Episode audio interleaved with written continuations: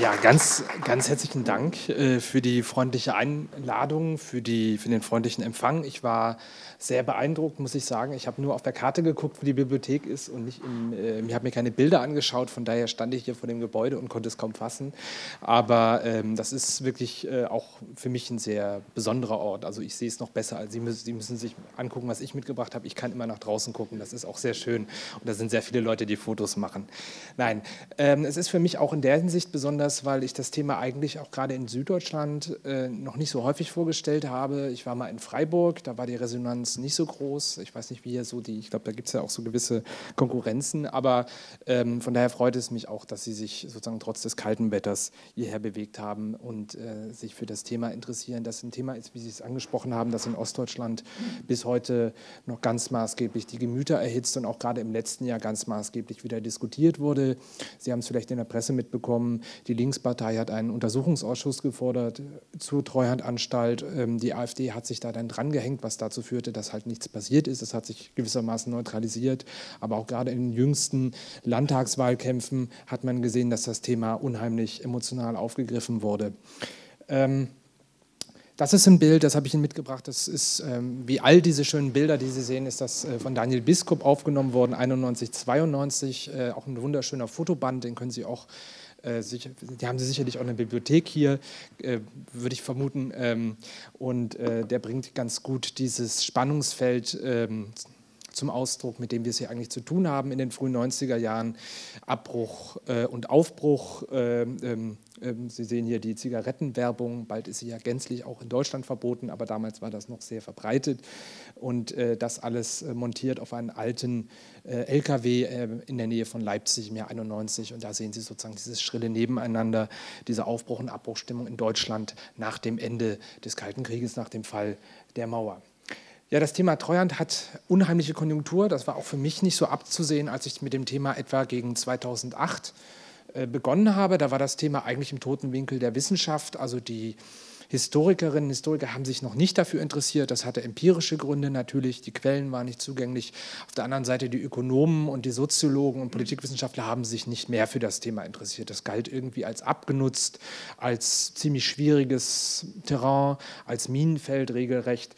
Vielleicht kann man Wolfgang Seibel hier von der Uni Konstanz ausnehmen, der über Jahrzehnte sehr intensiv zur Treuhand auch geforscht hat, aus verwaltungs- und politikwissenschaftlicher Perspektive. Aber jenseits dessen war das Thema eigentlich weitgehend verschwunden. Und umso mehr hat es mich äh, selbst persönlich auch ein Stück weit überrascht, wie massiv das Thema auch gerade im letzten, in den letzten Jahren wieder an die Oberfläche gespült wurde, aus verschiedenen Gründen. Das ist natürlich auch, die AfD äh, spielt ja eine wichtige Rolle. Die Treuhand wird hier als ein Erklärfaktor natürlich oftmals auch diskutiert.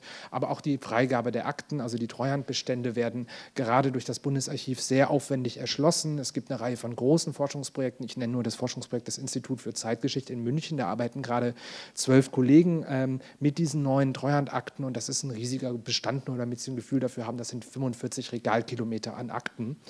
Und das wird noch ein bisschen dauern. Ich bin ganz froh, dass ich damit weitgehend fertig bin und die das jetzt machen müssen. Nein, natürlich nicht. Also von daher äh, werden wir auch in den nächsten Jahren, ähm, glaube ich, sehr viel auch gerade empirische Studien, differenzierte Studien zu dem Thema noch haben. Aber das kommt noch. Hier sehen Sie ein paar Schriften aus, die im letzten Jahr veröffentlicht wurden. Norbert Pötzl, ein ehemaliger Spiegeljournalist, äh, und Petra Köpping markieren da so ein Stück weit, die, also die sächsische ähm, Sozialministerin jetzt und sie war auch Kandidatin für, das, für den Vorsitz der SPD, haben Sie vielleicht mitbekommen. Die markieren, wenn Sie so wollen, so die extreme Petra Köpping, die ganz stark eine, eine ostdeutsche Opferperspektive betont hat. Äh, in ihrem Buch Integriert uns doch jetzt mal uns, eines der erfolgreichsten Bücher des Christoph Links Verlages übrigens, wie mir Christoph Links erzählte, aber die sechs Auflagen wurden fast nur in Ostdeutschland verkauft, interessanterweise.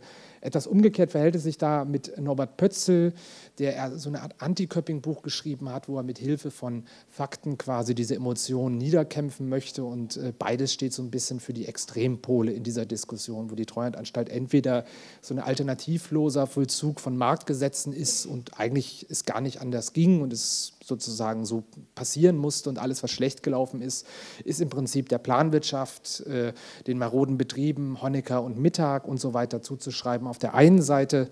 Und auf der anderen Seite haben wir dann eher die stärkere ostdeutsche Perspektive, die Arbeitslosigkeit, Entwertung, ähm, ähm, Verlusterfahrungen betont. Das ist eher die Position von Petra Köpping. Und in diesem Spektrum bewegen sich die Studien. Ich habe Ihnen noch eine Reihe von anderen Büchern mitgebracht, äh, die im letzten Jahr erschienen sind. Wolfgang Engler, Jana Hinsel, die an dem Thema schon sehr intensiv gearbeitet haben. Äh, Stefan Mau, ein neues Buch, ein sehr interessantes Buch, ein Soziologe, der sich hier mit seiner eigenen Vergangenheit äh, in Mecklenburg-Vorpommern auseinandersetzt, sehr lesenswert oder sehr, ähm, ähm, sagen wir mal, provokant vielleicht ein Stück weit auch hier von Sascha Ilko Kowalczuk, die Übernahme, auch ein Historiker, alles im letzten Jahr erschienen und ich denke, die Debatte wird damit nicht beendet, es wird auch noch weitergehen. Also man könnte auch nur noch eine Reihe von Dokumentationen und anderen filmischen, literarischen, künstlerischen Bearbeitungen nennen. Also die Treuhandanstalt ist wieder ein massives Thema. Ich, das sieht jetzt schlimmer äh, und akademischer aus, als ich es eigentlich vorhabe. Ähm, ich möchte mit Ihnen quasi in zehn Schritten ein Stück weit äh, durch das Thema gehen ähm, und mich nicht ganz streng ans Buch halten. Also das sind schon alles Dinge, die auch in dem Buch behandelt werden, aber ich wollte Ihnen da so einen rein akademischen Vortrag ersparen, sondern es auch ein bisschen lebendiger machen. Deshalb habe ich auch viel Bildmaterial und auch Statistik und Visualisierung, wie man heute so schön sagt, mitgebracht. Und wir wandern quasi einmal von den Anfängen bis in die Gegenwart in zehn Schritten. Äh, da sollte man natürlich, äh, ist natürlich immer die Frage, wo beginnt man? Ich denke, es ist sehr wichtig, ähm, bei den Aus, sozusagen in die Früh, also in die Vorgeschichte der Treuhand natürlich auch hineinzuschauen und nicht erst mit der Treuhandgründung einzusetzen. Das ist natürlich, muss man dort über die Planwirtschaft ähm, und ihre Situation in den späten 80er Jahren sprechen. Hier haben wir so ein paar öffentlich, also offizielle ähm, Selbstbeweihräucherung, könnte man fast sagen, des SED, also der späten DDR-Regierung, des SED-Regimes anlässlich des 40. Jahrestages. Sie sehen hier die Fest Festivitäten in Ostberlin am 5. Ähm, Oktober 1989 zum äh, Gründungstag Gorbatschow sehen Sie hier auch noch eine Reihe von anderen, damals also prominenten einschlägigen Führungsfiguren des kommunistischen Blocks. Auf der anderen Seite ein äh, Propagandaplakat aus dieser Zeit. Wir, sind, wir können stolz sein, Sicherheit, Arbeit für alle, äh, Fortschritt, äh, Wachstum, Gesundheitsversorgung, gleiche Bildungschancen ähm, und so weiter und so fort. Also hier feiert sich der DDR-Staat selbst für seine Erinnerung, äh, für seine Errungenschaften, vor allem auch im sozialen Bereich. Äh, äh, Sie wissen natürlich, die Wirklichkeit sah zu diesem Zeitpunkt auch für die allermeisten DDR-Bürger sehr klar ersichtlich ganz anders aus, ähm, gerade im industriellen Bereich, für den ich mich natürlich auch hier oder wir uns heute Abend stark interessieren, haben wir Versorgungsprobleme, Mängel, ökologische Belastungen im ganz erheblichen Ausmaß. Viele Betriebe waren äh, überbesetzt, konnten kaum produzieren, äh, waren fehlgesteuert, Innovation wurde behindert. Also wir haben eine, riesige Menge an Problemen, die sich hier gerade im Laufe der 80er Jahre immer weiter aufstaute. Die Lage war dramatisch, die Unzufriedenheit in den Belegschaften, aber auch in der Administration war sehr, sehr groß. Und äh, es war auch klar, dass äh, maßgebliche Umbrüche nötig sein würden, um dieses System zu verändern. Also das ist die Ausgangssituation. Die Planwirtschaft war in einer sehr, sehr schwierigen Lage. Es wird lange darüber gestritten, war sie jetzt komplett bankrott und äh, nicht mehr zu retten und so weiter. Aber das ist natürlich dann, berührt wieder die politischen Diskurse, je nachdem, wie sie es bewerten müssen. Man muss hier sicherlich auch zwischen einzelnen Standorten, einzelnen Betrieben unterscheiden. Es gibt natürlich auch Standorte, die teilweise modernisiert wurden, teilweise auch für das westliche Ausland produziert haben. Also da muss man sicherlich genau hinschauen. Aber insgesamt haben wir eine sehr, sehr schwierige Situation in der Planwirtschaft. Und das prägt natürlich auch die jetzt beginnenden Debatten. Ich habe Ihnen hier mal zwei Bilder aus der Zeit der friedlichen Revolution mitgebracht, ähm, ganz salomonisch. Es, es tobt da ja so ein alter Streit zwischen Leipzig und Berlin. Was ist die Hauptstadt der friedlichen Revolution? Links sehen Sie eine Montagsdemonstration oder die Montagsdemonstration in Leipzig. Sie wissen, das ist, gilt als einer der Anfang Oktober 1990 als einer der zentralen Wendepunkte. Das Regime schreckt äh, vor der Peking-Lösung zurück, also vor der sozusagen gewaltsamen Lösung und gibt den öffentlichen Raum erstmals preis gilt als zentraler Wendepunkt oder Ausgangspunkt der friedlichen Revolution. Rechts die bekannte Alexanderplatz-Demonstration Anfang November 1990. Knapp über, ein, also über eine Million Menschen versammelt auf dem Alexanderplatz an der, um die Weltzeituhr herum gilt als eine der größten Demonstrationen in der deutschen Demokratiegeschichte, auch deshalb sehr, sehr interessant. Und ähm, das sind natürlich Aspekte, die diesen Revolutionsprozess einleiten. Allerdings sehen Sie, wenn Sie sich damit beschäftigen, oftmals stehen natürlich am Anfang vor allem politische Fragen im Vordergrund. Die Staatssicherheit, das Machtmonopol der SED soll gebrochen werden. Die Opposition interessiert sich natürlich in erster Linie für Politik. Zunächst erstmal weniger für Ökonomie. Das wird sich noch ändern, aber äh, in, in, sozusagen in ihrem Kern ist sie zunächst erstmal eine politische Revolution. Es geht um die Reform, also den Oppositionellen, den meisten von ihnen, um die Reform der DDR. Also man möchte einen verbesserten Sozialismus errichten. Man möchte nicht unbedingt äh, direkt Teil, also das bundesdeutsche Modell übernehmen. Also das ist zumindest das, was viele äh, dieser Akteure im Oppositionskreisen umtreibt. Also man hat da durchaus auch sehr Vorstellungen, die sehr, sehr schnell ganz anders aussehen werden. Ähm, das kennen Sie auch. Ich denke, das ist hier einer der, auch in der Wirtschaftsgeschichte der späten DDR, ähm, ein sehr, sehr wichtiger Einschnitt, und zwar die Öffnung der Berliner Mauer. Das ist auch ein eine Geschichte, die kennen Sie zu Genüge, auch die Bilder kennen Sie zu Genüge, ähm, kann man auch, wird auch lange darüber gestritten, wie zufällig war es, war es ein Versehen, war es kein Versehen. Äh, was für uns interessant ist, dass mit der Öffnung der Berliner Mauer sich auch die wirtschaftlichen Rahmenbedingungen für viele Betriebe und Unternehmen in Ostdeutschland ähm, dramatisch verändern. Also man könnte es etwas pointiert zusammenfassen. Ähm, äh, viele Ostdeutsche strömen jetzt aus der DDR hinaus in die Bundesrepublik, was durchaus gleich also wenigen Wochen später ein politisches Problem darstellt. Auf der anderen Seite strömen jetzt viele Waren in die DDR hinein. Und das wird natürlich für die planwirtschaftlich organisierten Probleme, äh, Betriebe natürlich ein ganz erhebliches Problem sein. Und das äh, verändert natürlich auch die Möglichkeiten einer Wirtschaftsreform oder wirtschaftlicher Anpassungsmaßnahmen ganz dramatisch.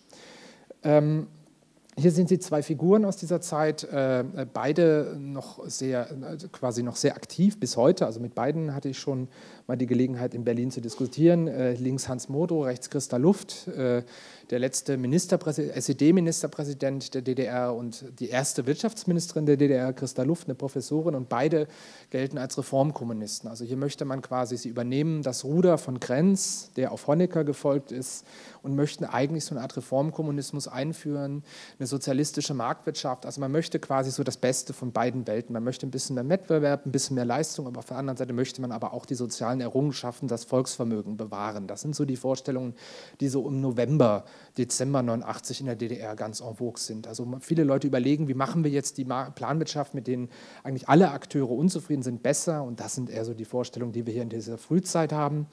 Aber hier sehen Sie ein anderes Bild, das ist im Dezember 89 aufgenommen. Helmut Kohl besucht Dresden, auch eine sehr bekannte Szene, ähm, äh, gilt im Nachhinein. Also sehen, neben ihm steht Norbert Blüm, den erkennen Sie hier auch noch.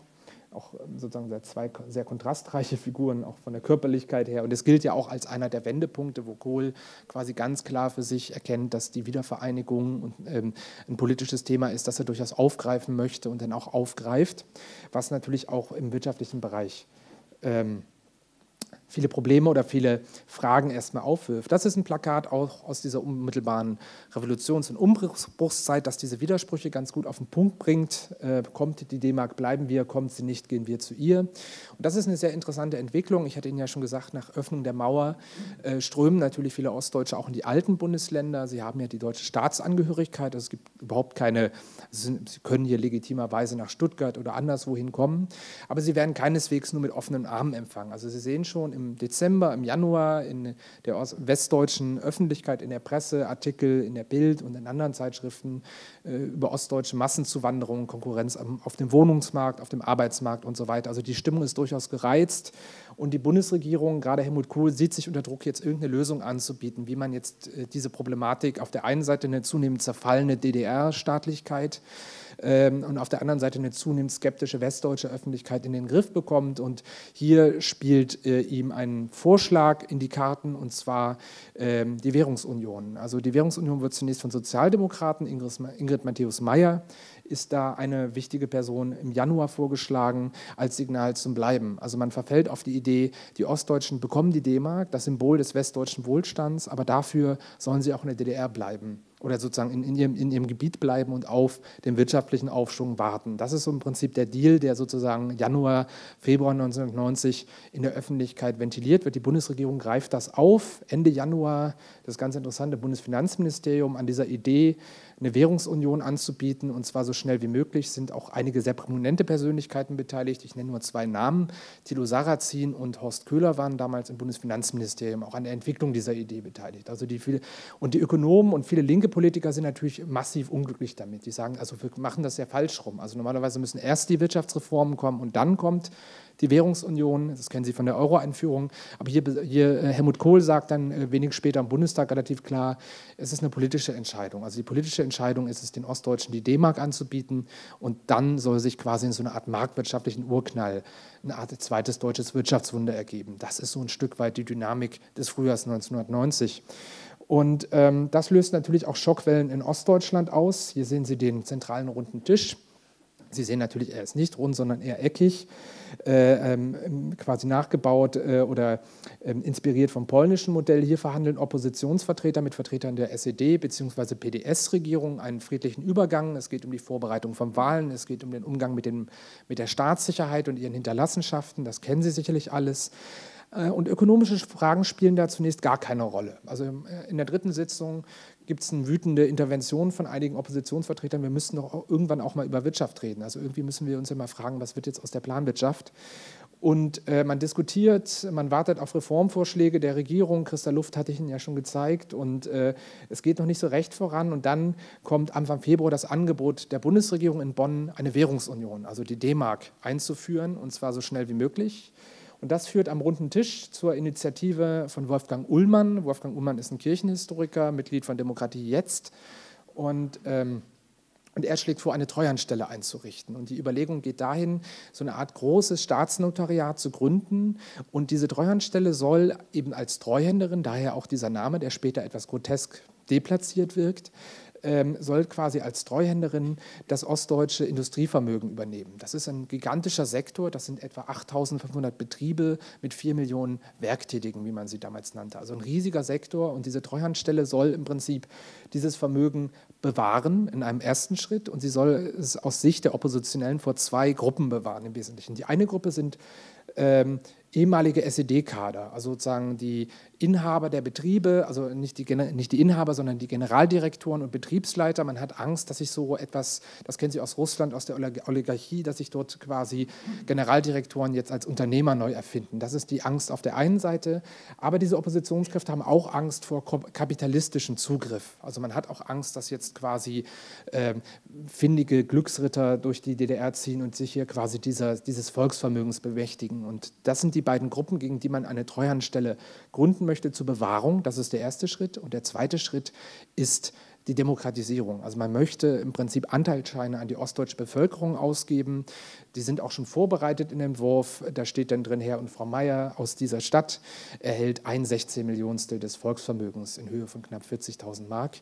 Ähm, Im Nachhinein betrachtet eigentlich ganz gut, dass es nicht so gekommen ist. Aber das ist die, ähm, ähm, also für die betreffenden möglichen Anteilsnehmer, aber das ist im Prinzip die Vorstellung, die am runden Tisch herrscht. Also eine Treuhandstelle zu gründen, die soll bewahren und das Volksvermögen verteilen. Das ist die ursprüngliche Idee der Treuhand gewesen.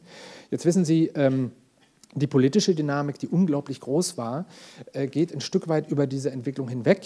Ähm, die Währungsunion und die Frage der Wiedervereinigung prägt den jetzt anschließenden Volkskammerwahlkampf, der sich ja jetzt gerade etwa zum 30. Male jährt. Und es ist ein sehr intensiv geführter Wahlkampf, wo relativ klar zwei Alternativen zur Auswahl stehen. Und zwar eine, sofortige äh, Wiedervereinigung nach westdeutschem Modell auf der einen Seite und eher ein Fortbestand der DDR für einige Jahre und dann vielleicht eine Konföderation. Also Oskar Lafontaine ist beispielsweise als SPD-Spitzenkandidat damals einer der Figuren, die sagt, okay, wir lassen die DDR vielleicht noch mal fünf bis zehn Jahre bestehen und dann sollen die erstmal langsam Reformen einleiten und irgendwann nähern wir uns vielleicht in der europäischen Einigung an. Also das ist im Prinzip ein sehr, sehr starker Kontrast.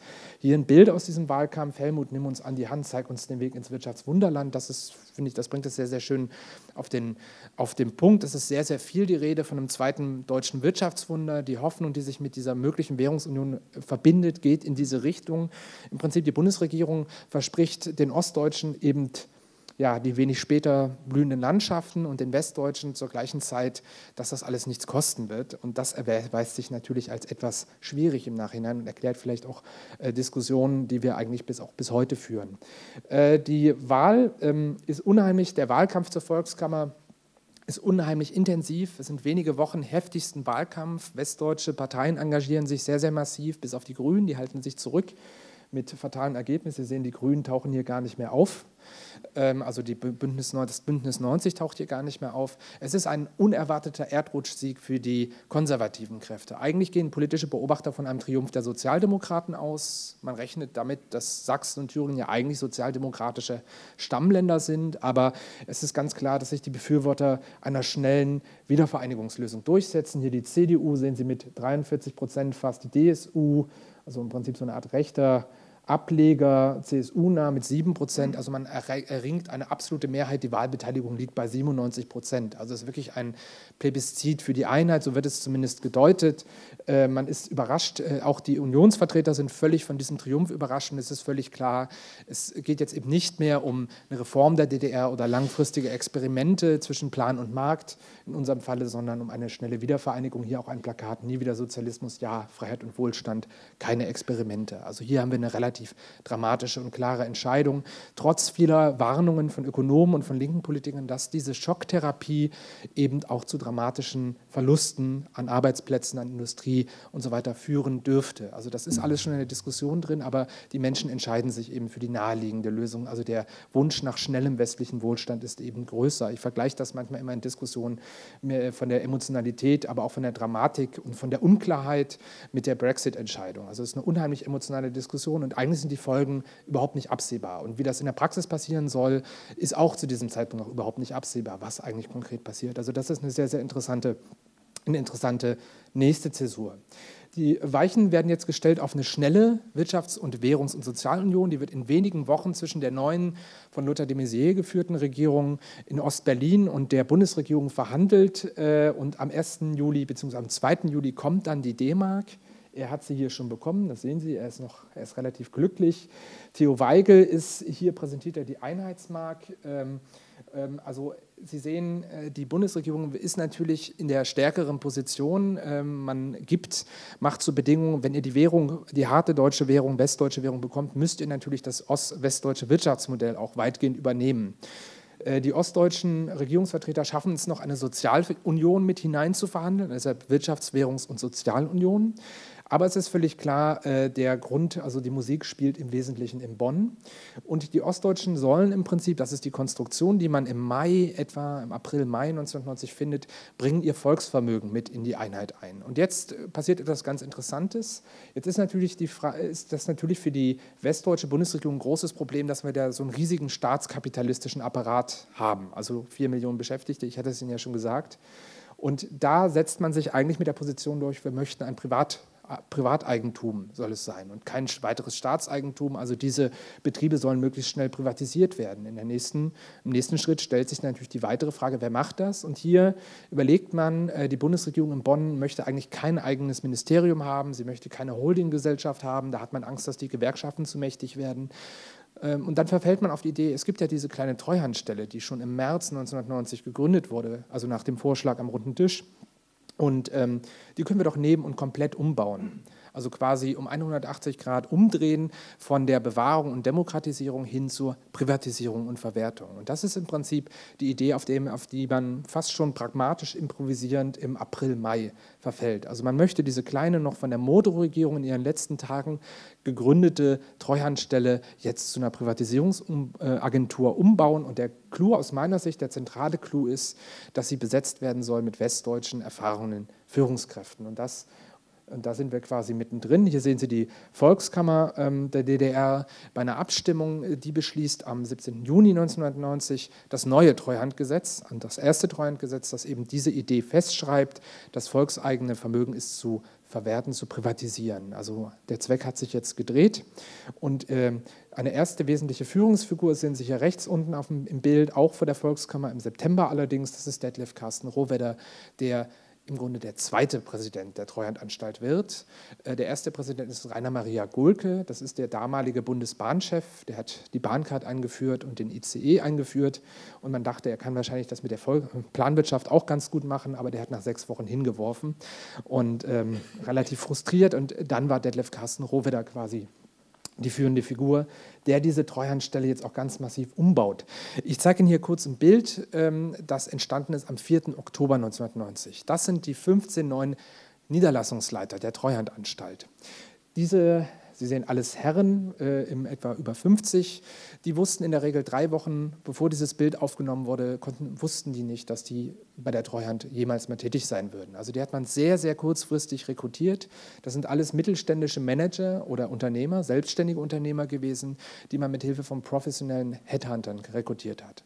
Und diese Niederlassungsleiter hat man dann quasi äh, mit, in großer Eile gesucht. Ähm, die sind sehr, sehr unterschiedlich. Die haben auch dann auch sehr unterschiedliche ähm, ähm, Schicksale erlitten, sage ich mal. Also manche sind vor Gericht gelandet, andere sind verschwunden, aber viele hatten auch eine durchaus erfolgreiche Zeit. Also es ist sehr, sehr unterschiedlich gewesen.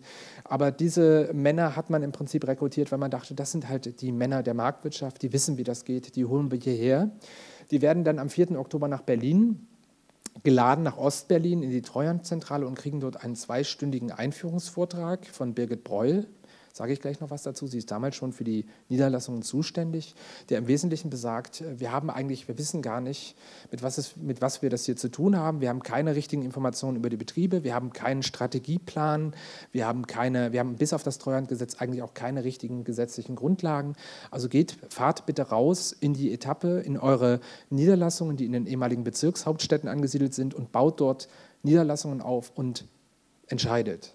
Es ist nicht so wichtig, ähm, dass ihr das regulär entscheidet und dass das alles auf dem Dienstweg geht. Hauptsache, es bewegt sich etwas. Und das charakterisiert diesen Stil dieser frühen Treuhandanstalt. Also Hauptsache, es bewegt sich irgendwas, anstatt dass man lange wartet, um Regeln zu entwickeln, Strategien zu entwickeln. Also die Treuhandanstalt äh, beginnt direkt zu arbeiten und das in einem sehr, sehr ähm, intensiven Stil. Hier sehen Sie, das ist er hier der Niederlassungsleiter, das ist Helmut Kocki, leider vor einigen Monaten verstorben. Er ist ein ehemaliger, also ist ein Softwaremanager aus München gewesen und er übernimmt die Niederlassung in Ostberlin. Hier sehen Sie ihn mit seinen neuen Mitarbeitern auch in so einer ganz sozialistischen Tischanordnung. Das T, der Chef sitzt am Frontende und die Mitarbeiter, also sind seine ostdeutschen Mitarbeiter, das sehen Sie auch an der Kleidung so ein Stück weit. Und hier quasi bei einer Dienstbesprechung Ende Oktober 1990, wo er quasi mit seinen Mitarbeitern in der Berliner Niederlassung spricht. Und diese neuen westdeutschen Führungskräfte werden gerade in der Frühzeit so ein Stück weit als Gurus empfunden, also äh, mit großen Augen empfangen. Man hofft, das sind jetzt die Wirtschaftswunderdoktoren, die hier quasi jetzt nicht die Hand auflegen, aber mit ihrem Know-how diese diese Planwirtschaft möglichst schnell in ein Wirtschaftswunderland überführen können, dass die blühenden Landschaften, die Helmut Kohl im Juli 1990 zu Beginn der Währungsunion versprochen hat, sich nun schnell einstellen. Das ist in etwa die Situation zum Zeitpunkt der Vereinigung im Oktober 1990. Allerdings wird es nicht so bleiben. Ähm, hier sehen Sie nochmal Rohwedder, der eine führende Figur ist, der auch ganz massiv jetzt daran arbeitet, diese kleine DDR-Behörde, die er dort vorfindet, mit knapp 100 Mitarbeitern, ich zeige es Ihnen gleich nochmal, ganz massiv auszubauen. Und er möchte sie eben nicht ausbauen wie eine Verwaltungsstelle, sondern er holt sich Hilfe von Roland Berger und anderen und er möchte diese Treuhandanstalt so konzipieren, so strukturieren wie ein Unternehmen, von der Kultur und von der Struktur her. Hier sehen Sie mal ganz kurz die Personalentwicklung. Also die Treuhandanstalt explodiert regelrecht unter der Führung von Rohwedder. Sie sehen, das ist diese kleine DDR-Treuhand, äh, die noch von der Motorregierung gegründet wird zur Bewahrung. Das ist die Treuhand kurz am Vorabend der Wiedervereinigung, also 370 ostdeutsche Mitarbeiter, elf westdeutsche. Das ist quasi es sind Rohwedder und seine Entourage, wenn Sie so wollen. Und er setzt dann ganz massiv auf den Ausbau der Treuhandanstalt. Das ist hier kurz vor seiner Ermordung am 31. März 1991, als die Treuhandanstalt schon fast 2000 Mitarbeiter hat, innerhalb weniger Monate. Also man rekrutiert Mitarbeiter auf Teufel komm raus, Westdeutsche für die Führungsebenen, Ostdeutsche für die sozusagen für die unteren Ebenen. Also Sie können auch, also im Prinzip das Sozialprofil der Treuhand sieht so aus, auf den Führungsebenen haben Sie ältere westdeutsche Manager, die den Ton angeben und je weiter sie nach, nach unten gehen, desto jünger, weiblicher und ostdeutscher wird die Treuhandanstalt. Also das Treuhandpersonal ist mehrheitlich ostdeutsch und mehrheitlich weiblich. Und das ist eine ganz eigentümliche Konstellation und Sie sehen Ost-West, äh, Wirtschaft, Politik, DDR äh, und Bundesrepublik, aber auch die Geschlechter und die verschiedenen Altersklassen, die Generationen begegnen sich da ganz, ganz massiv. Treuhand wird sehr schnell ausgebaut, äh, erreicht etwa 92 ihren Höhepunkt mit knapp 4000 Mitarbeitern. Sie können gedanklich nochmal knapp 1500, 2000 externe Berater hinzuaddieren. Also so war etwa die Personalentwicklung der Treuhandanstalt. Also sie explodierte regelrecht und man hat sich vor allem darauf verlegt, für die westdeutschen äh, Mitarbeiter, vor allem ältere Führungskräfte zu rekrutieren, also jenseits der 50, 60 und Jüngere, weil die Mittelalten hat man selten bekommen. Also die Jüngeren hat man genommen, denen hat man ein Karrieresprungbrett in Ostdeutschland versprochen, den Älteren hat man, die hat man damit geworben, dass sie hier nochmal richtig anpacken können und hier nochmal quasi am Mantel der Geschichte mitziehen können, um Helmut Kohl mal zu paraphrasieren. Also das ist in etwa die Personalsuchstrategie gewesen. Ähm, das will ich Ihnen ersparen. Also das ist sozusagen äh, die Struktur der Treuhand sehr, sehr flach im Übrigen. Sie sehen, sie ist eingebunden. Die Bundesregierung, das Bundesfinanzministerium ist für die Rechts- und Fachaufsicht gemeinsam mit dem Bundeswirtschaftsministerium zuständig. Der Bundestag ist sehr, sehr erstmal sehr weit außen vor, bis 93 etwa. Es gibt einen Verwaltungsrat, da sind auch die Ministerpräsidenten der neuen Länder drin, da sind auch die Gewerkschaften drin. Äh, es gibt einen Leitungsausschuss, der ist mit Bankberatern, Wirtschaftsberatern besetzt, aber ansonsten geben vor allem hier die westdeutschen ähm, Direktoren, Abteilungsleiter, aber auch die Niederlassungsleiter, die ich Ihnen gezeigt habe, den Ton an. Also so, die Treuhandanstalt wächst quasi von innen nach außen und ist ein sehr, sehr dynamisches, sehr flach hierarchisiertes Gebilde. Also die Struktur ist damals dem Siemens-Konzern beispielsweise nachempfunden worden. Also nicht einer Behörde, sondern eher einem Unternehmen. Interessanterweise ist es jetzt, oder bezeichnenderweise ist diese Hoffnung, die ich Ihnen gezeigt habe, also die Wirtschaftswunderdoktoren, das enttäuscht sich sehr, sehr schnell. Die Stimmung schlägt dramatisch um. Hier habe ich Ihnen zwei Bilder, die in einem Abstand von einem Jahr gemacht wurden. Hier sehen Sie Helmut Kohl links in Erfurt, rechts in Halle. Sie können sich vorstellen, was er besser fand. Ähm, also hier sehen Sie noch als Kanzler der Einheit mit größten Hoffnungen, als Übervater ähm, ähm, verehrt. Sie wissen vielleicht, Ende 9, Anfang 89 war Kohl eigentlich, galt er weit, weitgehend als abgeschriebener Politiker. Seine Regierung war ins Wanken geraten und jetzt war er der Kanzler der Einheit.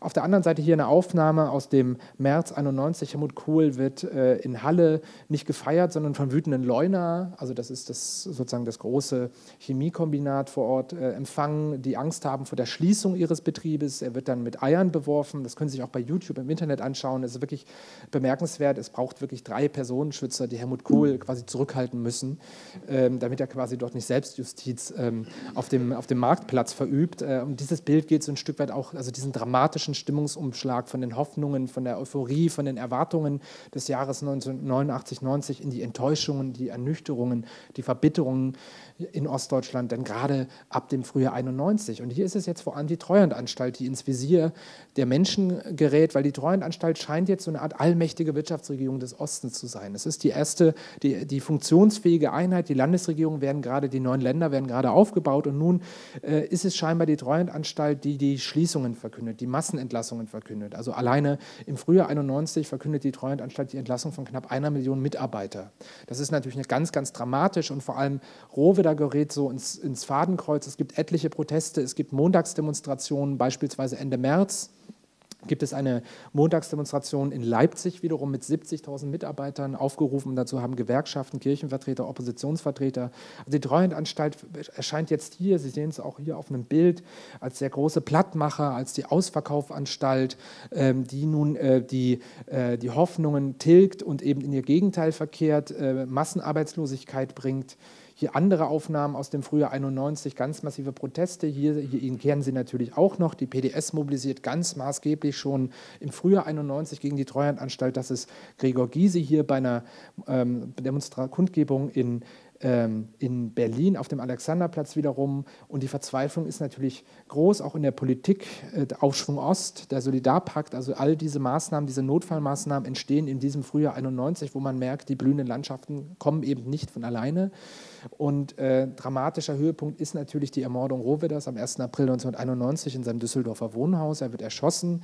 Die RAF bekennt sich zu diesem Attentat. Ähm, das ist ein dramatischer Schock. Es scheint, wir sind scheinbar an so einem Umschlagpunkt, wo die friedliche Revolution äh, scheinbar zu kippen droht, in ihr Gegenteil.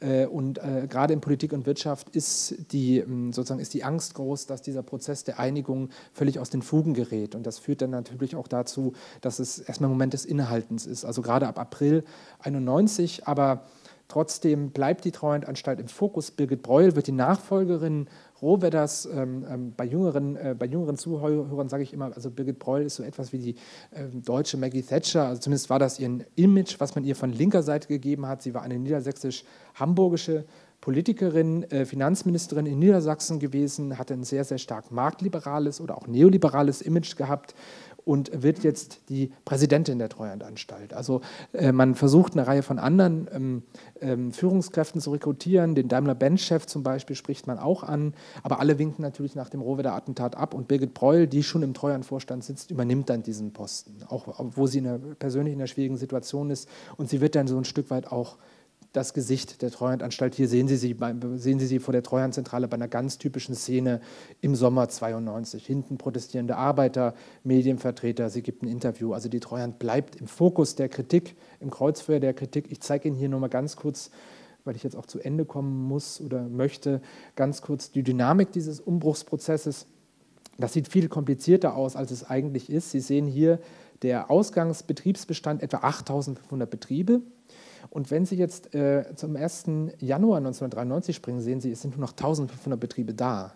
Also das bedeutet, dass die Treuhandanstalt quasi in nicht einmal zwei Jahren knapp 80 Prozent ihres Unternehmensbestandes verwertet, also privatisiert und abgewickelt hat. Und das unterstreicht die Dramatik dessen, was dort passiert ist. Ich bringe in Bochum eigentlich immer das Beispiel, wir hatten das Opelwerk, äh, das ganz lange von der Schließung betroffen war oder von Schließungsdiskussionen betroffen war. Es gab massive Proteste, Universität, Schauspielhaus, Gewerkschaften, Landespolitik, Bürgermeister und so weiter und so fort. Und es war so ein Mehrjahrzehnte Abwehrkampf. Aber hier kann man etwa realisieren, also das in etwa ähnliche Szenarien, wenn nicht, noch, wenn nicht sogar dramatischer, vollzogen sich in Ostdeutschland Deutschland, in jeder kleinen Stadt, in jeder mittleren Stadt, in jeder größeren Stadt. Also es ist eine unheimliche Gleichzeitigkeit, Dramatik, Dynamik dieses Geschehens und natürlich ist kaum jemand in der Lage, das zu überblicken. Die Politik nicht, die Öffentlichkeit, die Medien nicht. Also es wirklich, es fegt wie ein Orkan, ein marktwirtschaftlicher Orkan über die neuen Bundesländer, ohne dass es jetzt irgendwelche finsteren Seilschaften gegeben hätte, die das im Geheimen gesteuert hätten.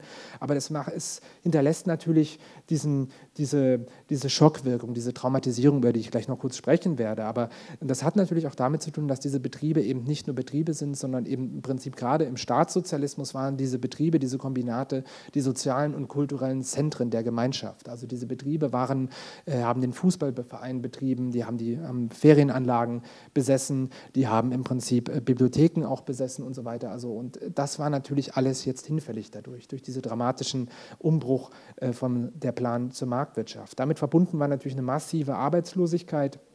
Hier sehen Sie es ganz kurz in Zahlen, also die Arbeitslosenquote von de facto null. Es herrschte zwar ein hohes Maß an quasi Nichtbeschäftigung, eben dadurch, dass Betriebe Arbeitsplätze gehortet, äh, Arbeitskräfte gehortet haben, aber die Arbeitslosigkeit springt ganz massiv und selbst diese offiziellen Zahlen müssen Sie gedanklich eigentlich noch mal etwas erhöhen, weil der bundesdeutsche Sozialstaat ganz massiv aktiv wird. Also man versucht die sozialen Kosten materiell abzufedern. Es gibt ganz massiv Kurzarbeit null, es gibt Frühverrentungen, es gibt natürlich auch eine massive Abwanderung von Ost nach West und deshalb die Treuhandanstalt geht selber davon, selber davon aus, dass in einigen Regionen die effektive Arbeitslosigkeit 91, 92 etwa in, in sich im 30, 40 Prozent Bereich bewegt. Also es ist eine unheimlich dramatische Entwicklung und das ist natürlich für die ostdeutsche Gesellschaft, die sehr, sehr, sehr stark noch als sozialistische oder postsozialistische Gesellschaft an Arbeit interessiert ist, oder an der, sozusagen an der Arbeitskraft, an der Arbeiteridentität ausgerichtet ist, ist das natürlich nochmal ein immenser Schock. Hier sehen Sie es auch nochmal in, ähm, in, in, in absoluten Zahlen,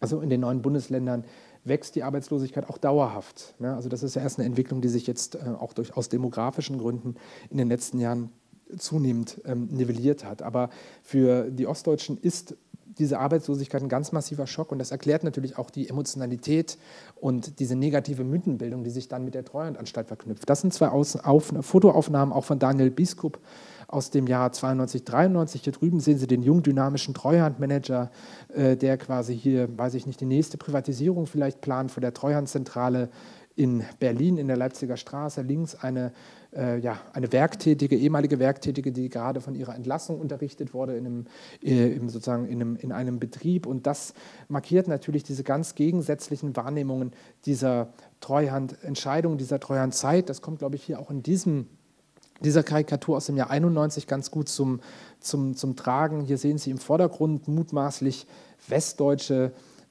Experten, westdeutsche Manager, Ökonomen. Das sehen Sie hier so ein bisschen an den Schulterpolstern, lässt sich die Hand in der Tasche Ähm, und die beobachten hier ein dramatisches Explosionsszenario. Hier sehen Sie einige Ikonen der ostdeutschen, Markt, äh, ostdeutschen Planwirtschaft, äh, den Pentagon-Turm, also der Kameraproduzent aus Dresden, die Interflug, die ehemalige Staatslinie, die Werften, die Wartburg äh, und so weiter und so fort, die Wartburg-Werke.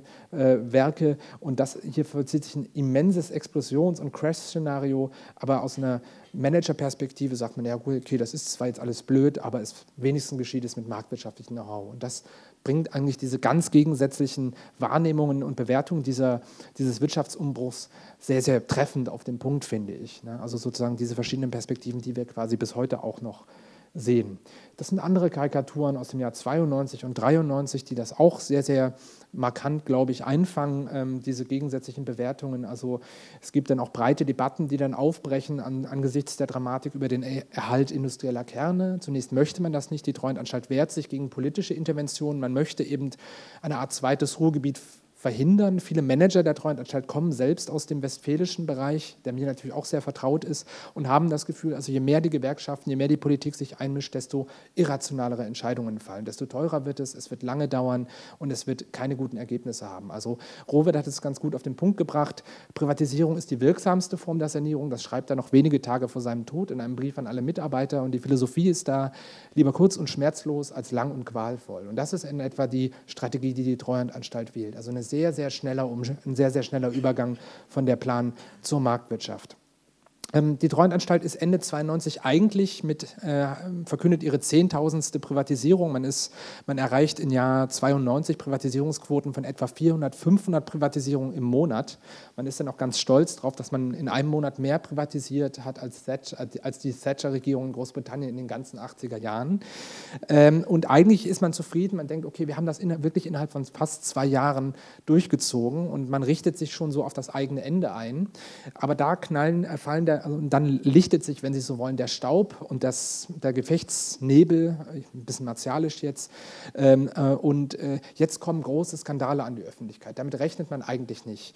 Ähm, aber die Medien haben jetzt erstmals wieder die Gelegenheit, überhaupt sich auf irgendwas zu fokussieren, nachdem es vorher quasi so ein total chaotisches Nebeneinander von ganz vielen Betrieben und Unternehmen ist. Und einer, ein zentraler Streitpunkt wird Bischofferode, hier der Hungerstreik im Sommer 1993. Eigentlich ein ganz typischer Fall. Die Treuhandanstalt rechnet gar nicht mit dieser Eskalation und ähm, knappes Dutzend Bergarbeiter treten in den Hungerstreik. Auch das ist nicht unbedingt sogar eine einmalige Sache, das gibt es vorher an mehreren Standorten, aber das wird zu einem riesigen Medienereignis. Also es gibt eine riesige Debatte um Bischofferode, Solidaritätskundgebungen, Diskussionen, der Jammer-Ossi und der Besser-Wessi und so weiter. Es ist eine ganz scharfe Ost-West-Konfrontation zum Teil und deshalb wird Bischofferode zu so einem Erinnerungsort bis heute. Also in Ostdeutschland ist das so ein zentraler Bezugspunkt bis in die Gegenwart hinein, also diese Schließung dieses Kalibergarbeites, äh, dieses Kalibergwerkes. Und ähm, die, der Modus ist so ein Stück weit der ostdeutsche David gegen den westdeutschen Goliath aus Treuhand, Bundesregierung, Europäische Union, Westkonzern, Kali und Salz und so weiter und so fort. Aber es brechen noch eine ganze Reihe von anderen Skandalen auf. Hier beispielsweise Proteste vor der Treuhand Niederlassung in Halle, untergebracht im ehemaligen Stasi-Gebäude, witzigerweise. Ähm, und da habe ich auch einen Bezug zu Stuttgart. Und es ist nämlich ein schwäbischer Unternehmer, der da ein ganz massives Korruptionsnetzwerk äh, im Raum Halle aufgezogen hat, 20 Unternehmen sich quasi angeeignet hat, hat quasi dort äh, Treuhand mit Treuhandmitarbeitern gemeinsam ein Netzwerk entwickelt. Und das führte dann auch zu massiven Untersuchungen. Die Niederlassung musste wieder eröffnet werden. Es gab Gerichtsprozesse und so weiter und so fort. Also das ist ein riesiger Skandal, der die Treuhand Anstalt natürlich ganz, ganz massiv trifft. Und dieses Modell, diese Manager möglichst freihändig entscheiden zu lassen, ohne große Regeln, ohne große Abstimmung, das gerät dann natürlich immer mehr ins Zwielicht. Es gibt politische Debatten, es gibt dann auch einen politischen Untersuchungsausschuss in Bonn im Jahr 93. Also die Diskussionen schwächen sich nicht ab, im Gegenteil, im Gegenteil sie werden noch stärker. Für die vielen Manager, das überspringe ich jetzt ein Stück weit, ist das natürlich eine sehr, sehr aufreibende Zeit, eine sehr, sehr, inter, ähm, ähm eine sehr, sehr intensive Zeit. Ich habe da sehr viel auch mit Interviews gearbeitet in meinem Buch und auch in meiner Arbeit. Also man erfährt das ein Stück weit als wilden Osten, als abenteuerliches Grenzland mit mit äh, merkwürdigen Eingeborenen. So, es ist, wimmelt wirklich in den Erzählungen von Häuptlingen und äh, Indianern. Es wirkt manchmal so ein bisschen wie ein Karl-May-Western. Also für diese westdeutschen Treuermanager ist es eine sehr exotische Zeit. Für die ostdeutschen Mitarbeiter sehen Sie hier auch zum Teil ist die Tätigkeit bei der Treuhandanstalt natürlich eine sehr, sehr schwierige Angelegenheit. Auf der einen Seite ist man froh, eben nicht arbeitslos zu sein, auf der anderen Seite ist man natürlich ein Stück weit, äh, steht man im Dienste einer verhassten Organisation. Ne? Hier sehen Sie beispielsweise damit äh, auch ein sehr schönes Bild, die Mitarbeiterin der Treuhand-Niederlassung in Leipzig. Und hier sehen Sie die westdeutschen Nachwuchsführungskräfte im Hintergrund und die ostdeutschen quasi Sekretärinnen im Vordergrund. Das ist auch ein sehr, sehr schönes Bild. Das bringt auch so ein Stück weit diese verschiedenen Hierarchieebenen ganz gut auf den Punkt. Jetzt komme ich so, muss ich aber wirklich langsam zum Schluss kommen. Äh, und äh, hier haben Sie Birgit Breul am 31. Dezember 1994, das ist auch eine Anekdote, die ich eigentlich immer erzähle. Sie schraubt das Firmenschild der Treuhandanstalt vom von der Treuhandzentrale, dem einstigen Reichsluftfahrtministerium, heute dem Sitz des Bundesfinanzministeriums, ab. Interessant ist, dass das Schild erst am Tag vorher dort platziert wurde, damit sie es abschrauben kann, damit die Pressevertreter auch was zu fotografieren haben. Also auch in der Medienpolitik war man dort nicht so unbefangen. Und man inszeniert groß die Selbstauflösung, aber eigentlich besteht die Treuhandanstalt fort. Sie verschwindet quasi symbolisch, aber sie existiert weiter als Bundesanstalt für vereinigungsbedingte Sonderaufgaben, BVS. Und da haben Sie wahrscheinlich noch nie was von gehört. Und das ist auch der Schachzug, der ein Stück weit dahinter steht. Also man bringt die Treuhandanstalt zum Verschwinden und die BVS übernimmt langfristige Aufgaben. Sie kontrolliert die Verträge, sie äh, beschäftigt sich mit Altlasten und alten Fällen und so weiter und so fort. Jetzt natürlich die bis heute intensiv diskutierte, diskutierte Frage, was ist jetzt eigentlich passiert? Jetzt noch ein paar Übersichten zum Abschluss. Sie sehen, was ist aus den Betrieben geworden? Etwa 53 Prozent wurden privatisiert, weitere 13 Prozent wurden reprivatisiert, also an in der DDR enteignete Alteigentümer zurückerstattet. Das ist auch ein sehr interessantes Feld. Etwa 30 Prozent wurden abgewickelt, also etwa zwei Drittel privatisiert, ein Drittel abgewickelt. Also der Schwerpunkt wird da relativ deutlich. Privatisierung als die wirksamste Form der Sanierung. Äh, und das ist hier natürlich eine, eine Grafik, äh, da toben auch heftigste Debatten ähm, äh, und auch verschiedene Auslegungen der Statistiken sind da durchaus auch üblich. Aber die Frage ist jetzt natürlich, wer hat diese Betriebe übernommen? Wo, wo kommen die neuen Eigentümer her? Und da sehen Sie natürlich gerade bei den Industriebetrieben, also wir reden hier wirklich von den Industriebetrieben, nicht von den Gaststätten oder von Geschäften, die wurden anderweitig quasi verteilt und hatten mehrmals mehrheitlich ostdeutsche, sozusagen neue ostdeutsche Eigentümer. Aber gerade bei den größeren Einheiten waren es zu 80 Prozent westdeutsche Investoren, und das waren natürlich nicht Herr Müller aus Gelsenkirchen oder Frau Schmidt aus Stuttgart, die sich sozusagen das Brandenburger Stahlwerk gekauft haben, sondern es waren vor allem westdeutsche Industrieunternehmen, die hier quasi die hauptsächlichen Adressaten waren. Und das war auch die Hauptzielgruppe der Treuhand natürlich. Also mal die Philosophie war im Prinzip, wir verkaufen eigentlich keine Betriebe. Birgit Breul bringt das eigentlich mal sehr auf die sehr markante Formel, wir verkaufen keine Betriebe, wir kaufen eigentlich Investoren ein. Das ist im Prinzip, das beschreibt diese Treuhandphilosophie ganz gut. Ich zeige es Ihnen gleich nochmal bei der, der Bilanz, äh, was für Folgen das hatte. Aber äh, der Fokus waren natürlich ost, äh, westdeutsche Unternehmen, die hier quasi auch den Binnenmarkt mit arrondiert haben. Das hat man im Ausland auch so gesehen. Also im Ausland tat man sich sehr, sehr schwer. In New York oder in London hatte man das Gefühl, die Deutschen wollen eher unter sich bleiben, die Westdeutschen teilen das unter sich auf. Wir haben da gar keine richtige Chance, da reinzukommen. Das wurde als sehr, sehr intransparent, sehr, sehr deutsch empfunden. Aber auch Ostdeutsche kamen nur in sehr geringem Ausmaße zum Zuge. Das hatte verschiedene Ursachen. Es fehlte ihnen natürlich an Kapital. Also in der DDR konnte man kaum persönliches Kapital aufbauen, aber es fehlt ihnen ein Stück weit auch am Know-how und auch an Selbstbewusstsein. Also das ist so eine Mischung aus Faktoren, die natürlich erklärt, warum eben Ostdeutsche nicht so häufig als neue Eigentümer aufgetreten sind. Aber es gibt diese Fälle als Management-Buyout beispielsweise, die durchaus auch ganz interessante Erfolgsgeschichten bis heute sind. Also da kennen Sie vielleicht auch einige aus der Presse. Ähm, ja, was ist nun daraus geworden? Sie sehen, am Anfang hat man sich noch erhofft, man hat richtig Werte zu verteilen, also 1000 Milliarden hat man geschätzt, selbst Rohwedder schätzt noch optimistisch 600 Milliarden Mark ist das wert. Am Ende sehen Sie, bleibt ein Schuldenberg von 270 Milliarden D-Mark übrig. Das war viel, viel Geld. Ähm, und jetzt ist natürlich bis heute die Frage, warum ist das so? Warum dachte man erst, da ist so viel Geld äh, in dieser DDR-Industriesubstanz drin und am Ende steht ein riesiges Defizit. Das hat natürlich damit zu tun, mit diesem Prinzip, nicht das Verkaufen von Betrieben steht im Vordergrund, sondern das Kaufen von Investoren. Und das sehen Sie, das spiegelt sich ein Stück weit auch in dieser ähm, na, sagen wir mal, grob gerundeten Abschlussbilanz der Treuhandanstalt. Also es waren am Ende knapp 13.500 Privatisierungen. Ähm, man hat Investitionen sich zusagen lassen von den neuen Investoren, etwa 170 Milliarden Mark.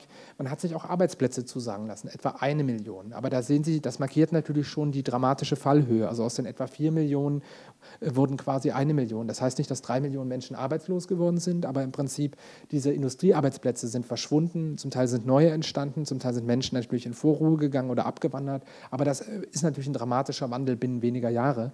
Und wenn Sie hier nochmal äh, noch genauer in die Abschlussbilanz schauen, die Ausgaben lagen bei etwa 350 Milliarden Mark. Man hat viel Geld für Altkreditablösungen ausgegeben, für Umweltprobleme, aber auch für Sozialpläne aufgewendet. Also das war ein riesiger Batzen und die Privatisierungserlöse lagen bei vergleichsweise mickrigen 70 Milliarden Mark. Also da hatte man sich deutlich mehr erhofft zunächst und das ging natürlich dann in dieses Gesamtdefizit über in den Erblastentilgungsfonds, der erst vor einiger Zeit, vor einigen Jahren ausgelöst wurde. Da komme ich jetzt zum Abschluss. Ich muss ja auch noch nach Hause fahren und Sie wollen auch noch Fragen stellen. Ähm, das ist ein Bild auch äh, von Daniel Biskup aus dem Jahr 91, 92. Das ganz, ganz schön, diese etwas merkwürdige Szenerie, mit der wir es in Ostdeutschland zu tun haben, auf den Punkt bringt. Der Crash, willkommen im Wunderland. Äh, der Trabi crasht in den Gebrauch, Ascona Gebrauchtwagen hinein. Die Unzufriedenheit ist groß. Wer hat Schuld? Wo liegt die Verantwortung, wer hat Fehler gemacht, ähm, wer sind die Schurken, wer sind die Helden und so weiter. Das sind Diskussionen, die uns bis heute begleiten. Ähm, wir hatten gerade in den letzten Jahren eine intensive Diskussion über die Bilanz der Wiedervereinigung. Die Frage, also hier sehen Sie zwei Straßenszenen aus Leipzig 2018, 19, 1990. Also sozusagen die sichtbaren Errungenschaften oder Fortschritte sind natürlich da. Auf der anderen Seite wird immer wieder betont, ja, wem gehören diese Wohnungen denn äh, und solche Geschichten. Also Sie sehen, bis heute finden beide Seiten entsprechende Ansatzpunkte, äh, die Wiedervereinigung als Erfolgs- oder Misserfolgsgeschichte zu erzählen. Wir durften vor einigen Jahren eine Studie machen für das Bundeswirtschaftsministerium. Jetzt hätte ich sie, jetzt wollte ich sie eigentlich, na gut, wenn ich sie gefragt hätte, hätte es keinen Sinn gemacht. Aber wir haben dann auch gesagt, wir wollten mal herausfinden, wie ist so das öffentliche Meinungsbild. 2017 haben wir 500 Leute zufällig nicht repräsentativ in Leipzig und Eisenach befragt, also ganz auf der Straße quasi angesprochen. Und das ist ein sehr sehr markantes, eindrückliches Bild gewesen. Sie sehen unter den älteren Ostdeutschen, wir haben einfach 40 plus äh, gesagt, weil das sind im Prinzip diejenigen, die die Zeit aktiv im Berufsleben erlebt haben. Sind die treuen ist fast jedem bekannt gewesen, 95 Prozent, also quasi komplette Kenntnis. Bei älteren Westdeutschen 85, auch eigentlich sehr bekannt. Bei jüngeren Westdeutschen völlig anders, 20 Prozent, also fast unbekannt. Ne? Also ein ganz, ganz anderes, gegenteiliges Bild. Und das finden Sie auch in den Bewertungen zum Teil. Wir haben Sie dann auch gebeten, die Treuhand in Schulnoten zu bewerten, wenn Sie die kennen natürlich nur. Und da sehen Sie, die Treuhand hat bei älteren Ostdeutschen mit 4,2 abgeschnitten, also ganz knapp versetzt, ne, also an der 5 vorbeigeschrammt bei älteren Westdeutschen 3,6, auch nicht wirklich gut, aber fast einen Notenpunkt besser. Ne? Also Sie sehen, also die Bewertung der Treuhand ist sehr, sehr negativ. Auf der anderen Seite, wenn Sie dieselben Leute fragen, und was finden Sie, finden Sie jetzt die Wiedervereinigung blöd oder was bedeutet das für Sie persönlich, da kommen Sie auf ganz andere Ergebnisse. Also da haben Sie eher, selbst bei älteren Ostdeutschen, die sagen 1,9, also ist gut, also ich bin sehr zufrieden, sehr persönlich, ich konnte reisen, ich konnte mir Sachen kaufen, ich hatte Möglichkeiten, meine Kinder und Enkel haben Möglichkeiten, die wir in der DDR klar nicht gehabt hätten bei jüngeren Westdeutschen sogar fast sehr gut. Also die haben eine, eine ganz merkwürdige, zwiespältige ähm, Bewertung, da will ich Sie jetzt gar nicht hiermit äh, langweilen. Sie sehen die Treuhandanstalt hier sehr, sehr negativ, die Wiedervereinigung insgesamt sehr, sehr positiv. Das Ost-West-Verhältnis wird eher so gemischt beurteilt, also in Schulnoten natürlich. Ne, und das hat uns dazu geführt, dass wir gesagt haben, die Treuhandanstalt ist so ein Stück weit ein negativer Erinnerungsort geworden. Wir haben dann von der Bad Bank der Wiedervereinigung gesprochen, da müssen wir jetzt nicht drüber reden, aber so ein sehr, sehr negativ besetzter, symbolischer Ort, der für das steht. Also das sind im Prinzip Dinge, wir haben die Leute auch qualitativ gebeten, ihre Assoziation zu äußern. Und Sie sehen, das war mit diesen Wortwolken, das war damals noch sehr angesagt. Heute ist es, glaube ich, schon fast ein bisschen out. Aber Sie sehen, je größer äh, und zentraler der Begriff ist, desto häufiger wurde er genannt. Und das ist im Prinzip das, was die sehr emotionalen Reaktionen, die Sie in Ostdeutschland äh, zum Thema Treuhand bis heute haben. Abwicklung, Ausverkauf, Arbeitslosigkeit, Chaos, Kriminalität, Zerschlagung, Enteignung, Ausplünderung und so weiter und so fort. Also ein sehr, sehr, sehr negatives Image bis in die Gegenwart.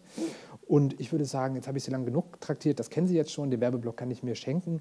Und ich bedanke mich ganz herzlich für Ihre Aufmerksamkeit und freue mich die, auf die Fragen und auf die Diskussion natürlich. Vielen Dank.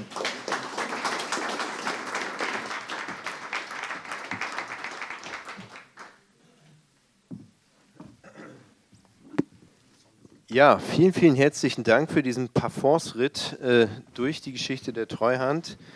Ähm, wir hatten es schon mehrfach angedeutet, äh, der Abend äh, wird ein Ende haben, äh, das absehbar ist. Deswegen äh, will ich Sie auch gar nicht allzu lange ähm, mit Fragen auf die Folter spannen und äh, dann auch gleich äh, Ihnen die Möglichkeit geben, selbst Fragen an den Referenten zu stellen. Aber ein paar Punkten würde ich doch ganz gerne noch mal kurz nachhaken.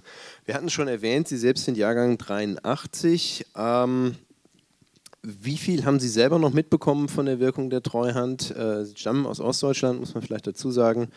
Und wie sind Sie dann auf dieses Thema gekommen als Wissenschaftler? Ich versuche jetzt ein bisschen kürzer zu antworten, weil ich jetzt schon so lange geredet habe, damit Sie auch noch was sagen können.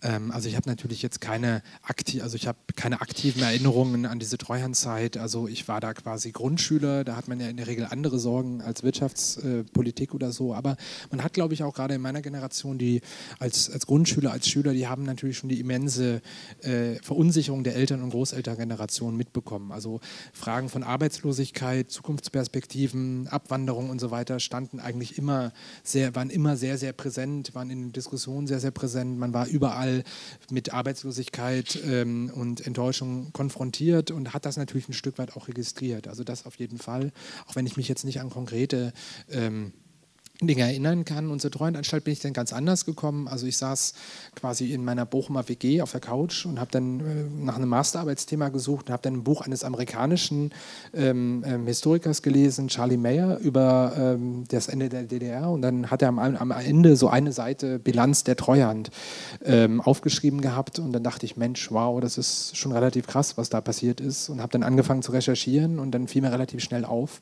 dass es eigentlich schon seit der Jahrtausendwende fast fast keine Veröffentlichungen mehr dazu gab. Und da habe ich dann quasi in grenzenloser Naivität angefangen. Und ja gut, jetzt sitze ich hier bei Ihnen hier in Stuttgart. Also äh, äh, hätte mir auch nicht, ähm, sagen wir mal, es war nicht so geplant, es war nicht so absehbar, dass das Thema nochmal so massive Konjunktur bekommt. Aber ich wollte im Prinzip auch mich mit einem Thema beschäftigen, weil ich ja zu diesem Zeitpunkt schon jetzt noch mehr fast eine gemischte Biografie hatte. Also ich habe natürlich meine Jugend äh, und Schulzeit in der DDR und dann in äh, Ostdeutschland verbracht, aber wohne jetzt schon fast 16 Jahre im Ruhrgebiet und äh, hatte dadurch einen relativ gemischten Blick und das war vielleicht auch diese altersmäßige, aber auch die räumliche Distanz, die mir ein Stück weit geholfen hat, das Thema mit so einer gewissen hm, Nüchternheit zu betrachten. Also sozusagen, ich kannte natürlich die ostdeutschen Perspektiven, aber ich kannte, aber ich wollte, ich habe mich dann eigentlich auch vor allem für diese westdeutschen Manager interessiert und das war so ein Stück weit mein Zugang. Ähm, sehr schön fand ich den Begriff Bad Bank, ähm, wo man sozusagen die Probleme auslagert. Wenn man das jetzt so sieht, dass äh, die Treuhand letztendlich ein politisches Geschöpf, hatten Sie gesagt, äh, aus der aus den frühen Jahren 1990 ist, was dann eine ganz neue ähm, Bedeutung bekommen hat, mit in dem Moment, wo eigentlich im Prinzip Helmut Kohl äh, die Wiedervereinigung in den Griff genommen hat, äh, in die Hand genommen hat und dem auch eine ganz eigene Richtung gegeben hat, nämlich die, die, die marktwirtschaftliche. Ähm, ist es nicht aus Sicht der Politik unglaublich erfolgreich gewesen als Bad Bank, äh, dass man diese private Institution hatte, die jetzt der Sündenbock äh, für all das äh, äh, geworden ist, was da bei der Privatisierung an sozialen Härten aufgetreten ist. Äh, und die man dann eben, wie gesagt, mit dem abgeschraubten Schild, das fand ich auch ganz äh, bemerkenswert, äh, dann auch wieder entsorgen konnte als Bad Bank. Also man hat im Prinzip das Problem ausgelagert und ich muss sagen, ich bin selber äh, Jahrgang 78. Äh, eine Sache, die ich bis heute nicht verstanden habe, ist, warum Helmut Kohl 1994 wiedergewählt wurde. Vielleicht hat das damit zu tun, dass man diese Probleme ausgelagert hat und äh, gesagt hat, okay, wir haben diese Behörde, die ist dafür zuständig, Frau Breuel, den können Sie, der können Sie das vor die Füße kippen. Aber ich als Bundeskanzler oder als Bundesregierung habe damit ja eigentlich nur noch mittelbar zu tun, weil ja diese smarten jungen Manager das alles gemacht haben. Das ist wirklich eine sehr, sehr, also ich bin auch mal verwundert äh, über diese Bundestagswahl 94. Also nach dem, was da passiert ist und dann das trotzdem das Mandat, also Kohl gewinnt ja auch in Ostdeutschland knapp, aber er gewinnt ja auch in Ostdeutschland diese Bundestagswahl mit. Ähm, Wolfgang Seibel aus Konstanz hat es mal sehr schön auf die Formel eines Blitzableiters gebracht. Also die Treuhandanstalt fungiert ein Stück weit auch als Blitzableiter. Ableiter. Sie schützt das politische System der Bundesrepublik, also der Frust und die Enttäuschung der Ostdeutschen richtet sich natürlich gegen die im Vordergrund agierende Treuhandanstalt. Die Bundesregierung hält sich eigentlich relativ bedeckt im Hintergrund.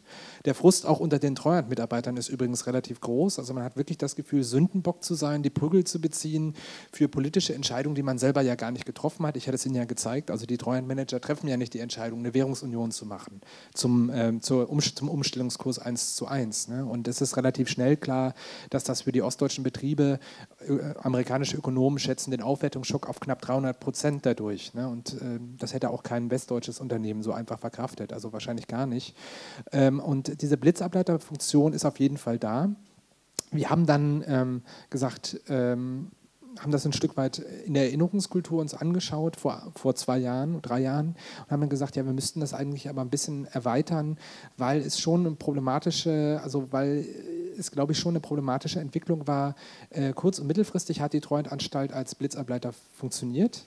Aber langfristig hat sich da, glaube ich, auch im kollektiven Bewusstsein vieler, gerade älterer Ostdeutscher, so diese Erfahrung der Fremdbestimmung und der Überwältigung, der Abwicklung des Ausverkaufs festgesetzt. Und das macht die Sache natürlich in der Bilanz nach 30 Jahren etwas ambivalenter. Ne? Da kann man nicht sagen, okay, Blitzableiter abgebaut, als das Gewitter drüber gezogen ist, sondern ich glaube, äh, das ist auch ein Stück weit ein Grund, ein Grund, warum eben viele Ostdeutsche bis heute ein Stück weit stärkere Distanz gegenüber Institutionen der repräsentativen Demokratie und der sozialen Marktwirtschaft haben, weil sie eben dieses Gefühl hatten, in den frühen 90er Jahren äh, von oben herab quasi abgewickelt und ausverkauft worden zu sein. Ne? Also das und dieses Gefühl, da kam irgendwie so eine allmächtige Organisation, die dann technokratisch von oben herab über unser Schicksal entschieden hat und unsere Arbeits- und Lebensbiografien entwertet und abgewertet hat. Und das ist eine Problematik, die uns quasi bis heute ja politisch wieder sehr stark beschäftigt. Und auch diese unterschiedlichen Wahrnehmungen, die ich an den Karikaturen versucht habe, so ein Stück weit zu demonstrieren. Also für diese ostdeutschen Wirtschaftsexperten, äh, für diese westdeutschen Wirtschaftsexperten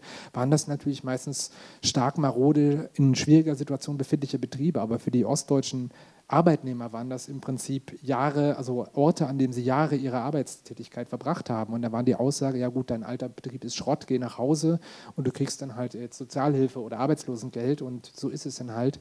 Aber das war natürlich für viele ein ganz dramatischer Schock und da ähm, liegt bis heute so ein Stück weit das Grundspannungsfeld. Also die Wahrnehmungen von unten sind andere als die Wahrnehmungen von oben und das erklärt natürlich die Virulenz oder die Aktualität dieses äh, auch dieser Blitzableiterhypothese, die, glaube ich, in der langfristigen Bilanz ein Stück weit gemischt ausfällt.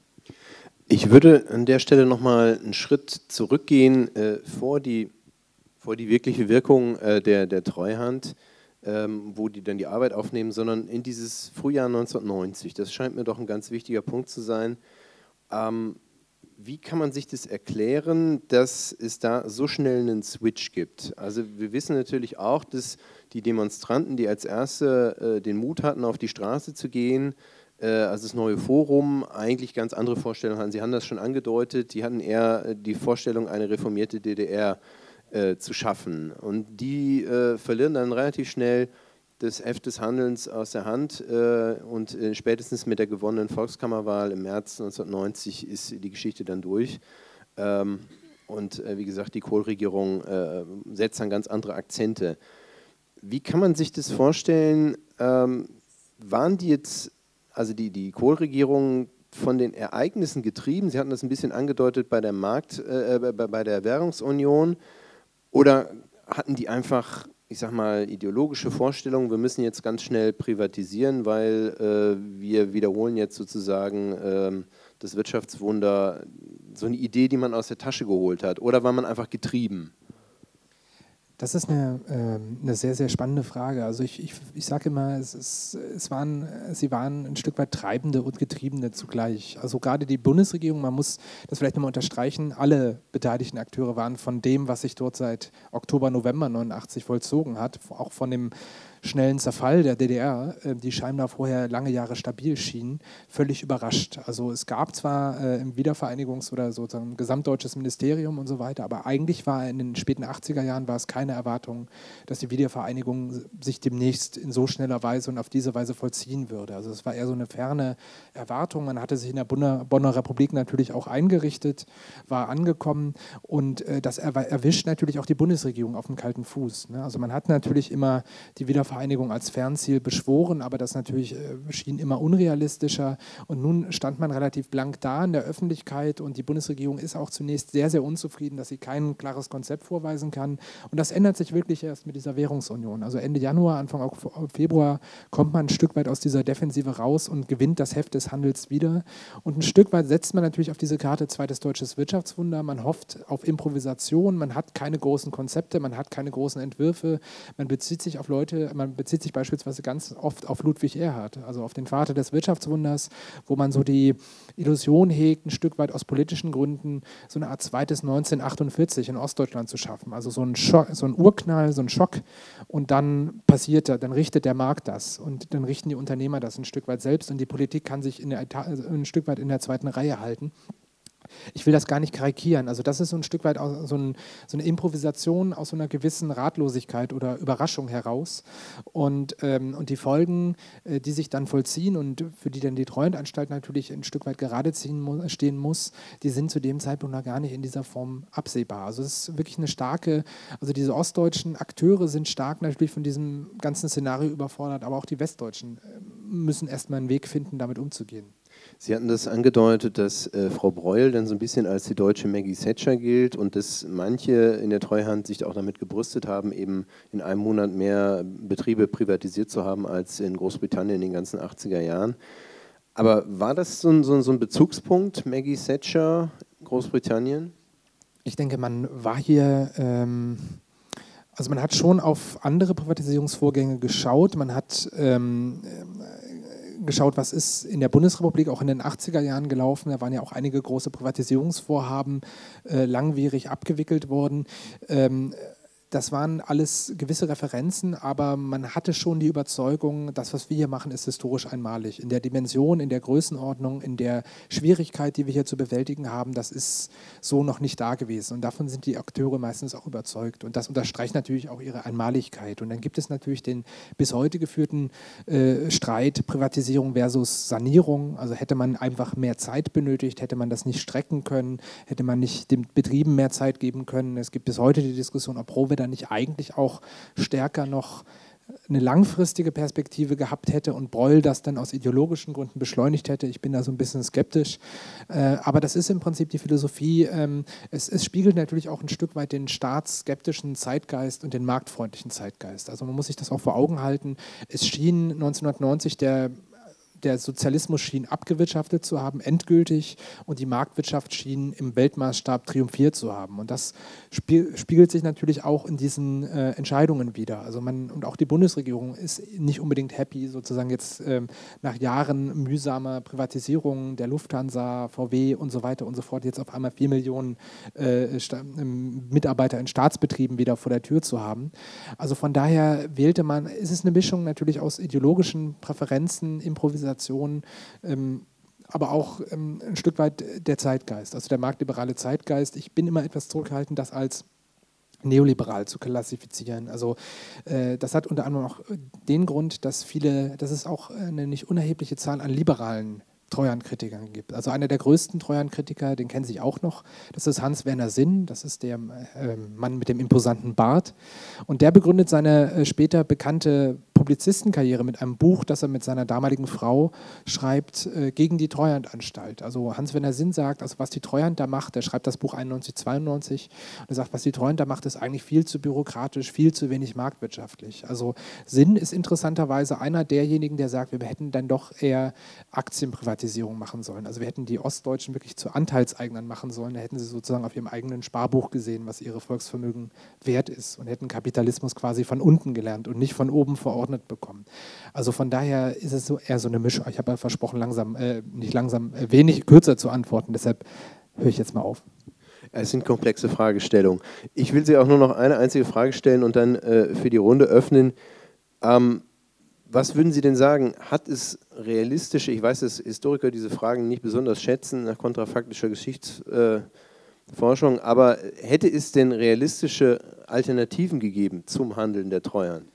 Ich sag mal, ähm, das ist natürlich auch eine ganz äh, eine, eine Klassikerfrage. Natürlich gab es zahlreiche Alternativen, zumindest in der Diskussion. Gerade in der Frühphase gab es eine ganze Reihe an Vorschlägen, an Entwürfen. Ähm, die Anteilsscheinprivatisierung haben wir ja schon drüber gesprochen. Die Gewerkschaften wollten große Holdings einrichten, Staatsholdings. Ähm, manche Oppositionelle hatten beispielsweise sogar die Idee, ähm, das ganz verrückt, im Januar, also in Anführungszeichen, im Januar 1990 trifft man sich in der Schweiz mit japanischen Investmentbankern und da herrscht die Idee, naja, warum verkaufen wir nicht einfach alles an die Japaner und ähm, dann kriegen es halt die Westdeutschen nicht. Ne? Also da gibt es wirklich ganz, ähm, oder, oder ähm, ein, ein Münchner Investmentberater macht den Vorschlag, ihr gebt alles mir und ich mache das auf eigene Rechnung und das wird alles schon gut laufen laufen. Also es gibt da ganz, ganz verschiedene Ideen, aber die spitzen sich die verebben dann natürlich zunehmend und spitzen sich dann auf diesen Kanal zu, also auf diese Treuhandlösung als Privatisierungsagentur. Das ist ganz interessant. Also die werden dann natürlich, die verschwinden dann ein Stück weit von der Oberfläche. Aber dass es Alternativen gab, äh, sieht man auch natürlich beim vergleichenden Blick nach Mittelosteuropa, wo auch ganz unterschiedliche Wege beschritten werden. Also in der Tschechei setzt man auf Coupon-Privatisierungen. In Russland, das ist bekannt, da setzen sich eher diese oligarchischen Strukturen durch. In Polen geht man zunächst auch den Weg nach Schocktherapie, aber aufgrund des massiven massiven Widerstandes bricht man die ab und wählt dann einen langfristigen Weg, also kombiniert dann sozusagen kurzfristige Schocktherapie und langfristige Sanierungsmaßnahmen. Also es gibt ganz unterschiedliche Pfade von der Plan zur Marktwirtschaft. Was Sie allerdings durch die Bank sehen können, ist, dass auch diese verschiedenen Wege allesamt ähm, begleitet waren von massiven Entlassungen, von Massenarbeitslosigkeit und von Unzufriedenheit. Und äh, dass der Rechtspopulismus halt auch ein starkes osteuropäisches Phänomen ist, also denken Sie an Polen, die Tschechei und andere äh, Transformationsstaaten, ähm, das bestärkt dieses Argument eigentlich auch. Also der Weg von der Planwirtschaft zur Marktwirtschaft war eben sehr aufreibend, sehr qualvoll. Ein Treuhandmanager hat mal dafür den in dem Interview das, das, ähm, den sehr schönen Vergleich gebraucht, den ich eigentlich auch immer gern zitiere. Er sagt, es ist eigentlich relativ einfach, aus einem Aquarium eine Fischsuppe zu machen, aber der Weg zurück ist deutlich schwieriger. Und ich finde, das äh, sozusagen, also so einem, äh, eine funktionsfähige Marktwirtschaft mit wettbewerbsfähigen Unternehmen quasi über Nacht wiederherzustellen, das hat sich dann doch auch als sehr, sehr herausfordernd erwiesen. Und selbst die Leute, die da von sich selber auch, das waren ja sehr selbstbewusste Typen, auch Rohwedder beispielsweise, die selber dachten, wenn das wer kann, dann können wir das, waren dann oftmals so im postsozialistischen Krisenalltag ein Stück weit überfordert damit. Ja, also das war dann doch alles sehr, sehr viel schwieriger, sehr, sehr viel dramatischer und sehr, sehr viel langfristiger, als man sich das vielleicht 1990 in Ost und auch West vorgestellt hat. Ja, Zeitdruck und Kostenexplosion sind sehr schöne abschließende Wörter. Uh, Herr Böck, ganz, ganz herzlichen Dank für diese Einblicke. Ich bin mir sicher, wir könnten noch den ganzen Abend weiter diskutieren. Aber Sie haben ja die Gelegenheit, äh, sich da vertieft äh, mit diesem Thema zu beschäftigen, indem Sie einfach zum Beispiel das Buch von Herrn Böck ähm, käuflich erwerben, was Sie da hinten tun können. Ähm, und insofern bleibt mir nur Ihnen ganz herzlich zu danken und äh, ja, Ihnen eine gute Heimreise zu wünschen. Herzlichen Dank für Ihren Besuch in Stuttgart. Ich bedanke mich auch.